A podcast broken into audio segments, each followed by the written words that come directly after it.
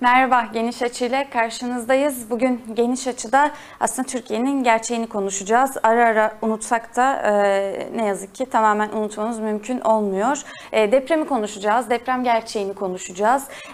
Son dönemde de aslında belki de ilgimizin orada olması sebebiyle sık sık da depremlerin olduğu bir dönemden geçiyoruz. Daha çok hissettiğimiz ya da gördüğümüz bir dönemden geçiyoruz. Hem deprem gerçeğimizi konuşacağız hem de deprem gerçeğimizi konuşurken yine en gerçek meselelerden birisini, deprem vergisini de konuşacağız bugün.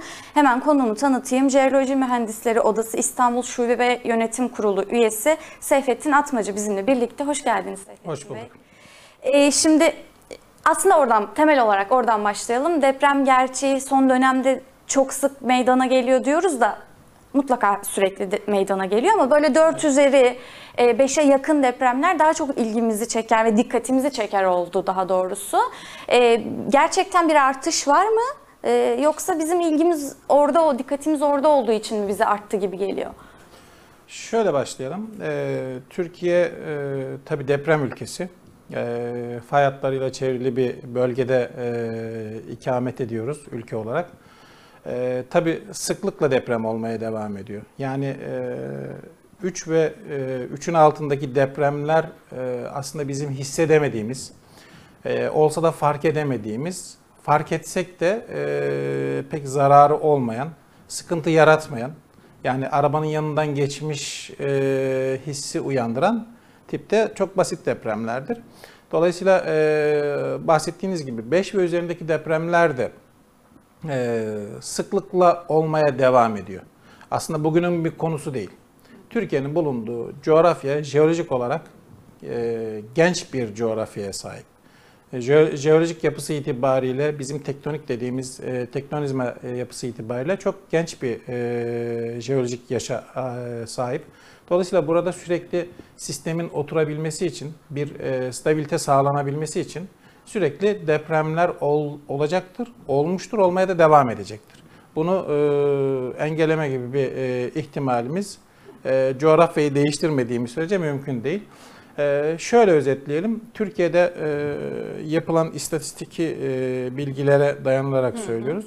Tabii bu verilerin, elde edilen depremlerin oluş büyüklükleri itibariyle son 120 yılda, yani 1800'lerin sonundan itibaren sağlıklı veriler kaydedilebildi ve 1800'leri yılların sonundan sonra elde edilen veriler derlenip toparlandığında 5 ve üzerindeki depremler Türkiye'de yaklaşık 3 yılda bir meydana gelmektedir. 5 ve üzeri. 5 ve üzerinde. 5, 6, 7 ve aralıklarında devam eden depremler.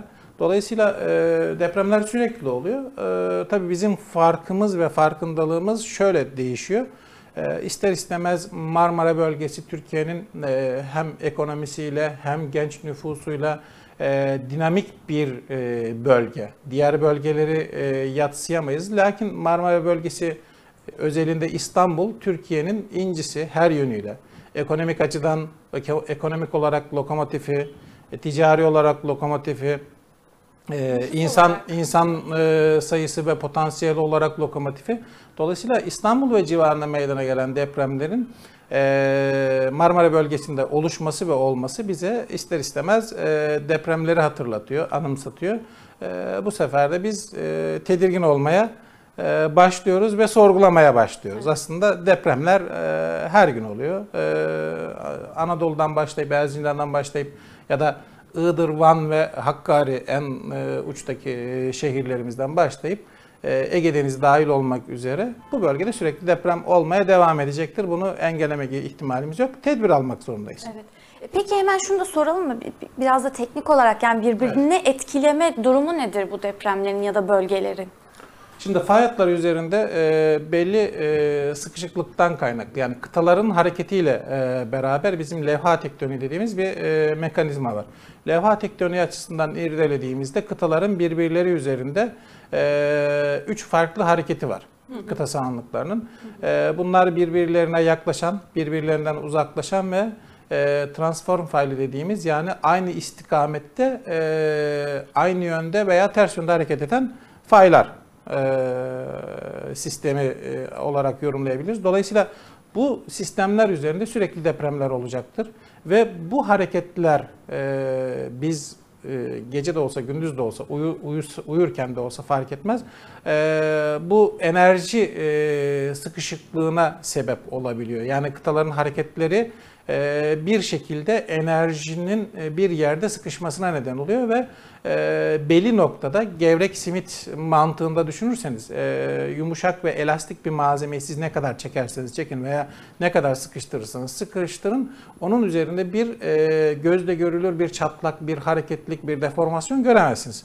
Lakin fırından tabiri caizse sıcak taze çıkmış bir simit üzerinde siz en ufak bir sıkıştırma ya da çekme veya konvansiyonel bir hareket yaptığınızda, yani onu gerdirmeye çalıştığınızda onun üzerinde çatlamalar meydana gelecektir. Aslında oradaki enerji birikimi ve boşalımı, nihayetinde kırıldığında meydana gelen boşalımın da çok basit bir şekilde halkımızın anlayacağı şekliyle böyle ifade edebiliriz. Enerji boşalımı sürekli olacaktır. Enerji birikimi olduğundan kaynaklı bu enerji boşalımı olacaktır. Ve burada en zayıf noktanın kırılması. En zayıf nokta da buradaki bizim kaya benzeri ortamlar ve zayıf zemin özelliğindeki literatürde sınıflandırdığımız birimler var. Her zaman en zayıf halka kopacaktır ve en zayıf noktalarda bu kırılmalar gerçekleşecek ve depremler meydana gelecektir. Evet. Peki bugün itibariyle Türkiye'nin herhangi bir bölgesinde ya da Marmara özelinde de böyle korkulmasını gerektirecek bir kırılma yaşandı mı ya da yaşanır diye öngörülüyor mu? Yani biliyorsunuz bir hafta öncesinde Düzce'de bir deprem meydana geldi. Düzce'de meydana gelen deprem Kuzey Anadolu Fay Hattı üzerinde meydana gelmişti. Yani burada bir enerji birikimi ve sonrasında enerjinin boşalmasıyla meydana gelen bir deprem meydana geldi. Onun öncesinde İzmir'de, onun öncesinde Silivri'de. Yani bu 3-4 yıl içerisinde aslında Marmara bölgesinin etrafında ve İstanbul'un etrafında dikkate değer az hasarlı 5 ve üzerinde depremler meydana geldi. Yani şunu çok aslında halkımıza şöyle ifade etmek gerekir. Bakın 5 ve 5.2 hani virgülden sonra ne olacak sorusunu en iyi bize anlatan ibare şu. 5.2-5.3 şiddetinde bir deprem Düzce'de ve Silivri civarında meydana geldiğinde çok fazla bir hasar ve ölüm oluşmamışken 5.6 İzmir'de meydana gelen depremin bakın virgülden sonra 0.4 basamak değişiyor. Bu aslında logaritmik olarak artmakta. Yani oradaki şiddetin büyüklüğü, depremin büyüklüğü görece ne kadar arttığını, farklı olduğunu oradan yorumlayabiliriz. Sadece tabii ki bu değil ama yine zemin faktörü, yine güvenli yapı faktörü, öncesinde yapılmış binaların sağlıklı olup olmaması, temel mühendislik hizmeti almış olması veya olmaması, dayanıklı yapılar olması. Yani bu sadece deprem ve zeminle alakalı değil. Deprem tabii ki değiştiremeyeceğimiz bir unsur. Ama bununla beraber zemini doğru tanımlamamız lazım. Zemini bir yine basit bir örnekle insanın vücudu olarak tanımlarsak oraya yapılacak organ naklinin de o zemine uygun olması, o vücuda uygun olması ve sağlıklı yapılar yapılması açısından önemli diye düşünüyoruz. Evet. Peki o zaman en bilinen ve hep merakta edilen soruyu soralım, öyle gidelim. Şimdi şey vardır ya klasik, deprem öldürmez bina öldürür diye. Şimdi birinci siz buna katılıyor musunuz? İkincisi elbette bina temel önemli olabilir. Ama başka nedir önemli olan? Şimdi şöyle tek bir herhangi bir konuyu ya da bir suçu ya da bir olayı tek bir noktaya toplamak doğru değil. Deprem dediğimizde tüm paydaşlarıyla, tüm paydaşlardan kastımız işin tekniği açısından bir de sorumlulukları açısından tüm paydaşlarıyla beraber düşünmekte fayda var. Şöyle ki deprem tabii ki fay hatları üzerinde meydana gelen biraz önce bahsettiğimiz enerji boşalımlarıyla meydana gelmekte. Dolayısıyla burada binaların doğru zemin araştırmalarının yapılmasıyla binaların doğru zeminlere yerleştirilmesi, eğer kaliteli ve mühendislik kriterler açısından doğru zemin bulunamıyorsa iyileştirilmesi ve doğru projelendirilmesi. Hı hı. Doğru projeden sonra doğru yapının orada dizayn edilerek doğru uygulamaların, yani yapı denetim uygulamalarından tutun, belediyelerin ruhsatlarının verilmesine ve ruhsat denetimlerinin yapılmasına kadar doğru uygulamaların yapılması lazım. Burada paydaşlar nedir? Mühendislik hizmeti veren kurum ve kuruluşlardır. Paydaşlar belediyelerdir. Yani bölgesel idaredir. Yerel yönetimlerdir. Paydaşlar nedir? Merkezi kanunları hazırlayan yönetimlerdir. Paydaşlar nedir? Şehir plancılarıdır. Paydaşlar nedir? İnşaat üzerine müteahhitlik yapan gruplardır. Herkesin işini hakkaniyetli ve doğru bir şekilde yapıyor olması gerekir ki ortaya bir ürün çıkabilsin. Dünya standartlarında kaliteli bir yapıda halkımızın barınıyor olması gerekiyor. Ya şu da çok korkunç değil mi, ama biz Türkiye'de şu noktadayız, yani şunu tartışıyoruz. Binanın yani kolonu kesilen bir bina, yani gerçekten trajikomik yahu. Yani şimdi böyle bir ülkede de herhalde hakikaten bina öldürüyor galiba yani. Haklısınız, aslında bina da öldürmüyor, intihar oluyor. Çünkü şöyle paydaşları sayarken evet, bir de paydaşların en önemli unsurlarından bir tanesi kullanıcılar. Yani halk biziz. Dolayısıyla halkın orada doğru bilinçlendirilmesi, doğru eğitim alması, doğru yönlendirilmesi gerekir ve oradaki kolonu iptal eden bir zihniyete veya onu kaldırmak için, yer edinmek için temel taşıyıcı sistemi iptal eden bir zihniyete ne yerel yönetimler, ne kontroller, ne müteahhit, ne bir başkası, ne siz ne biz hiçbir şey yapamayız. Yani tamamen işte, bir intihardan evet. İntihardan başka belki bir yol. Orada da şuraya girmek lazım. Yani denetim ama etkili denetim. Yani bir ceza sistemi de olmalı o zaman. Yani o binanın kolonu kesiliyorsa ancak böyle önüne geçilir herhalde. Yani yapım süreci içerisinde bu etkili denetimler önemli. Yapılmak zorunda. Türkiye'de bakın çok yasa var. Yani çok yasadan kastım şu, hemen hemen her şeyle ilgili en az bir iki tane farklı kanun ve yasa ve yönetmelik var. Ama önemli olan şu, bunların birbirleriyle entegre olması, birbirini tamamlaması gerekir, entegre olması ve sorumlulukların birinci denetimden ikinci denetleyen kişiye 2'den 3'e şeklinde aktarılarak devam edilmesi gerekir. Entegre oldu ama bu sefer de yerinde denetim doğru olması gerekir.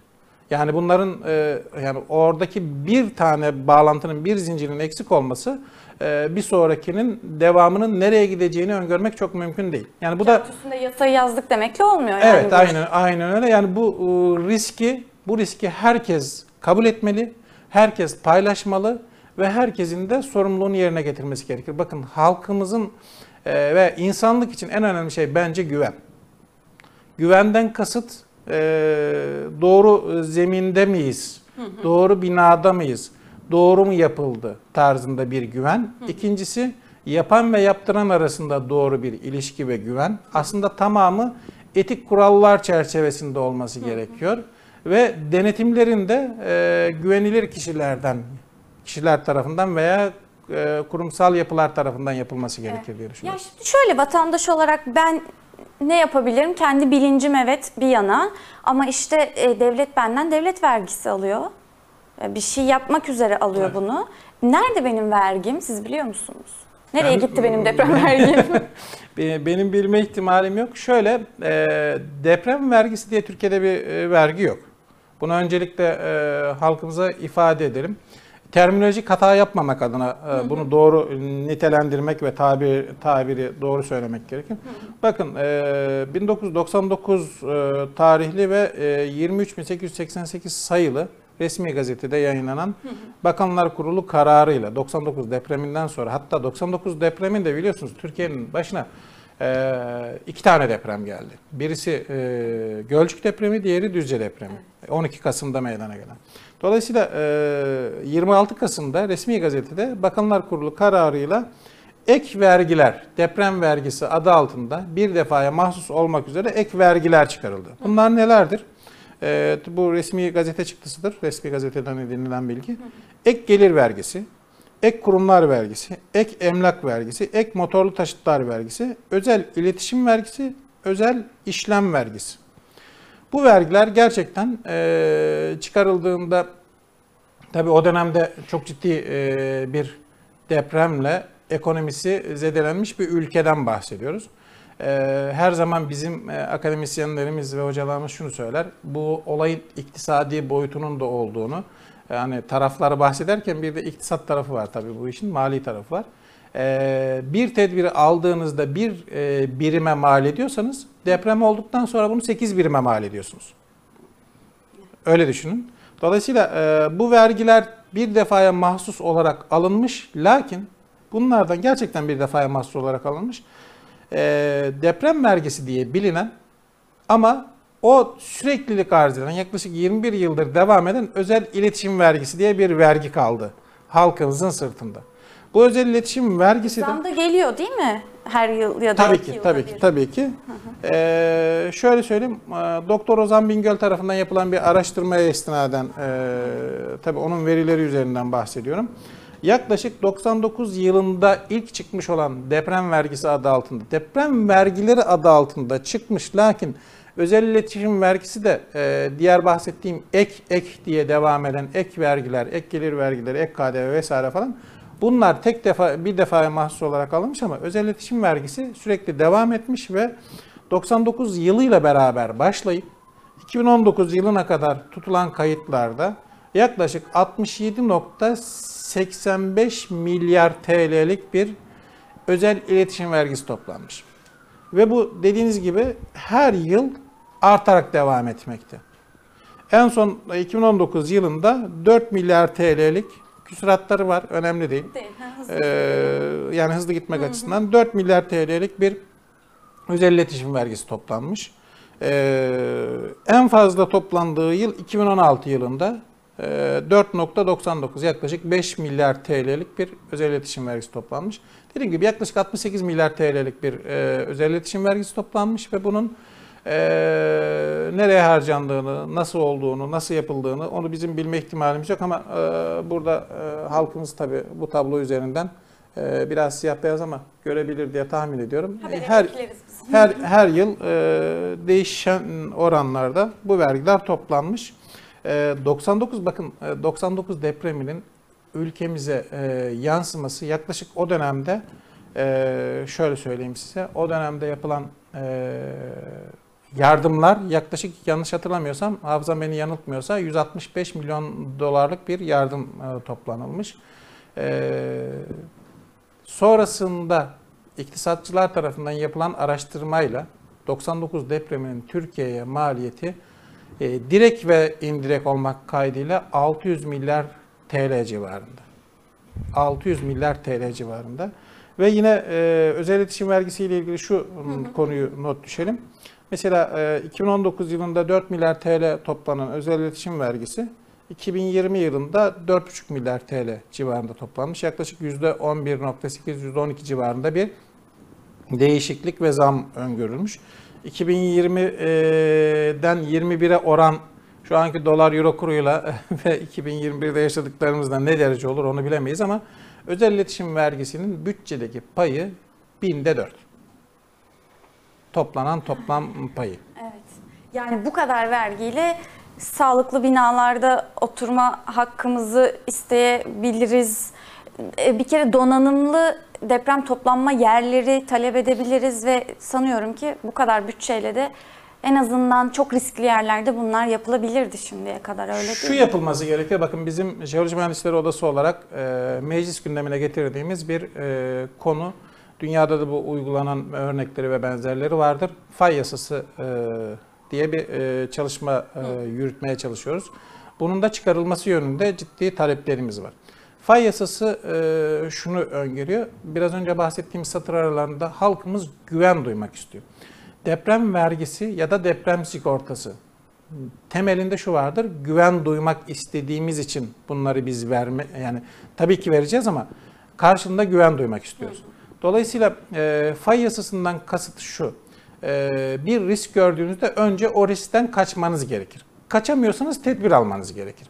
Şimdi bizim yaklaşık 18, hatta bizim başkanımızın da ifadesiyle 18.500 civarında bir konutun fay hatları üzerinde sıralandığını Bu iş yeri olabilir, toplu konut olabilir, ev olabilir vesaire falan, bina olabilir. 18.500 civarındaki bir konuttan bahsediyoruz. Bakın 66 milyar TL'lik bir bütçeden bahsediyoruz. Bugün bir binanın yapım metrekare maliyeti müteahhitler tarafından çok iyi bilinmekte. Ortalama 3.000 lira ile 4.000 lira, 5.000 lira arasında değişmekte. Kalitesine ve lüksüne göre değişmekte. Yani iç dizayn açısından değişiklik gösterebilir. Çok basit bir şekilde 20 yılda toplanan bu parayı biz halkımızın risk gördüğümüz bölgelerdeki fay hattı üzerindeki yapıları devlet zaten kendi ihtiyaçlarını çözebiliyor. Yani oradaki riski bir miktarını devlete aktarmak kaydıyla. İkincisi büyük ve özel projeleri yürüten büyük firmalarımız da zaten kendi binalarında istenilen Avrupa standartlarda kaliteyi yapıyor. Geriye sadece ve sadece halkımızın barınmak üzere kullandığı evleri ve binaları kalıyor. Dolayısıyla bunları değiştirmek, bunları dizayn etmek, bunları riskli bölgeden uzaklaştırmak inanın çok zor bir uygulama değil. Bir şekilde bizim, toparlamak gerekirse, bir şekilde bizim bu deprem vergilerinden, adı özel iletişim vergisi de olsa o niyetle toplanan vergilerin geri dönüşümlerini sağlamamız gerekir. Ve riskli gördüğümüz bölgelerde de bu değişimi yapmamız lazım. Hatta son olarak şu cümleyi söyleyeyim. Bakın Türkiye'de sit alanları var değil mi? Sit alanlarındaki kastımız tarihi dokuları korumak ve tarihi bölgelerdeki yapıların bozulmasını engellemek. Evet, tarihimiz çok önemli. Lakin benim bugün yaşayan halk içerisindeki her bir bireyim daha önemli. Dolayısıyla özellikle fay yasası adı altında bizim riskli gördüğümüz bölgelerde de belki sit alanı uygulamasıyla imarın yasaklanması gerekir.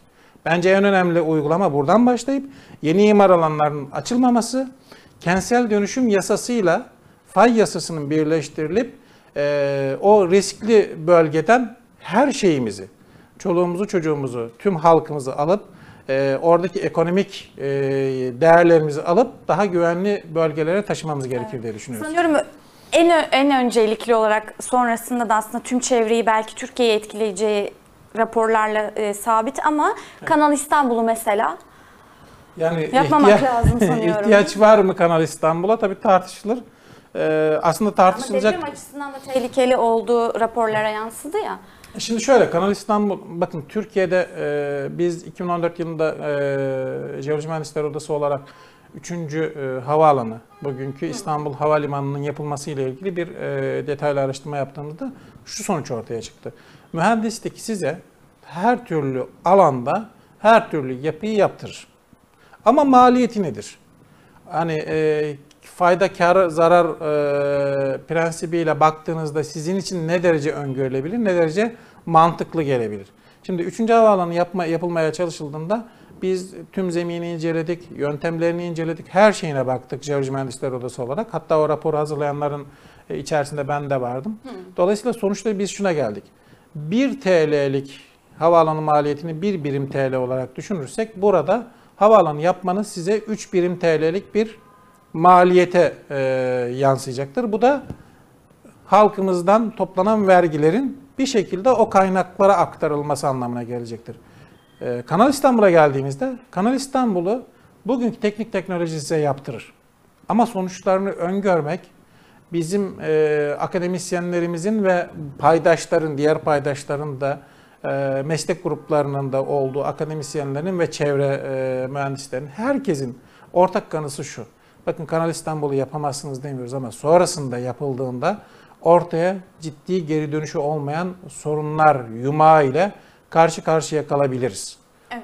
Bu ülkemiz için intihar olur diye düşünüyoruz. Evet. Şimdi hemen toparlıyoruz artık ama çok merak edilen bir konu var. Onu da sormak istiyorum. Lütfen cevabını kısaca istiyorum.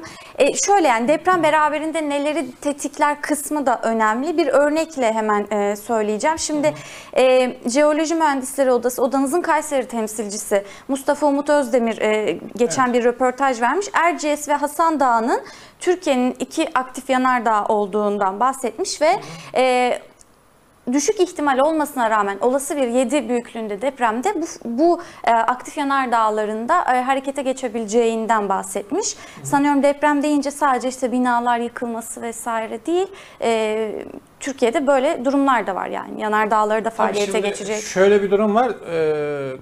Görüşmemizin başında ve ilk konuşmamıza başladığımızda şöyle bir ibare kullanmıştık. Türkiye jeolojik olarak çok genç bir yapıya sahip bir coğrafyada yaşıyoruz demiştik.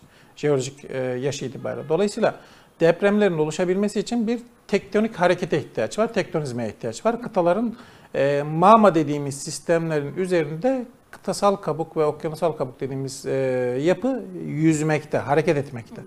Bu yer değişme esnasında mutlaka yer kabuğu içerisinde boşluklar oluşacaktır ve bu boşluklar aralarında bizim mama bacası dediğimiz, işte volkan bacası dediğimiz sistemlerden mamanın yukarıya yükselimi meydana gelmez diyemeyiz, gelebilir. Bunu da bize zaman gösterecektir. Tabii ki oradaki tektonik faaliyetlerle volkanların da hareket etmesi ihtimal dahilindedir. Bunu vardır ya da yoktur diyemeyiz ama jeolojik olarak böyle bir ihtimalden söz konusudur. Yani şöyle, her zaman hazırlıklı olmak ve en ufak risk de olsa onu da göz önüne alıp ona göre şehirleri kurmak sanıyorum daha doğru olacaktır. Yani en büyük sıkıntımız zaten bizim şehirleşme eksikliğimiz.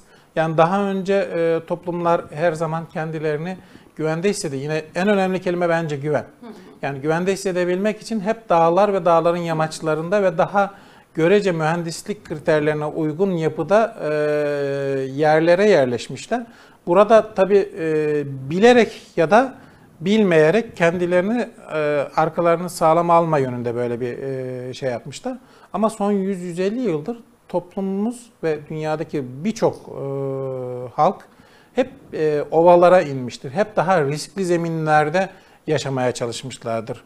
Çünkü oradaki yerleşim daha kolay, işte rampaları olmayan, sorunu olmayan gibi görünen yerlerde, düz ovalarda şehirleri yerleştirmeye başladığımızda bugünkü son 100 yılda yaşadığımız sorunlar bilinmiyordu.